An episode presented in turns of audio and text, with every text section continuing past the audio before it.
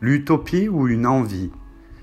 Je brise le temps par mes rêves ensoleillés, par ce désespoir qui m'a quitté dans les profondeurs. Mes mots s'envolent vers ce ciel tant voulu et si étoilé de fierté. J'avance dans mon utopie sans aucun regret. J'affronte, je peux le dire, la vie comme un homme plein d'espoir. L'utopie, c'est à peine glisser plus haut que les cimes des arbres, c'est perdre son regard quelque part au-dessus des toits.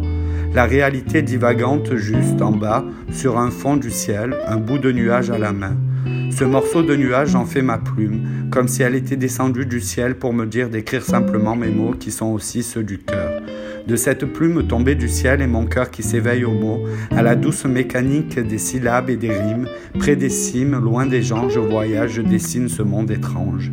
Pas loin des nuages, de là-haut, de si haut, je sens le vent nager dans un ciel gros, près des cimes, l'oiseau roucoule, lentement, le temps, qui descend en nous d'une sève épaisse, autant que la saison à l'horizon s'achève, aux yeux des phares, la vague aux pieds, un grain de sable, et en mon âme une fine larme qui se file au rouge du cœur et d'un amour fou pour la plume.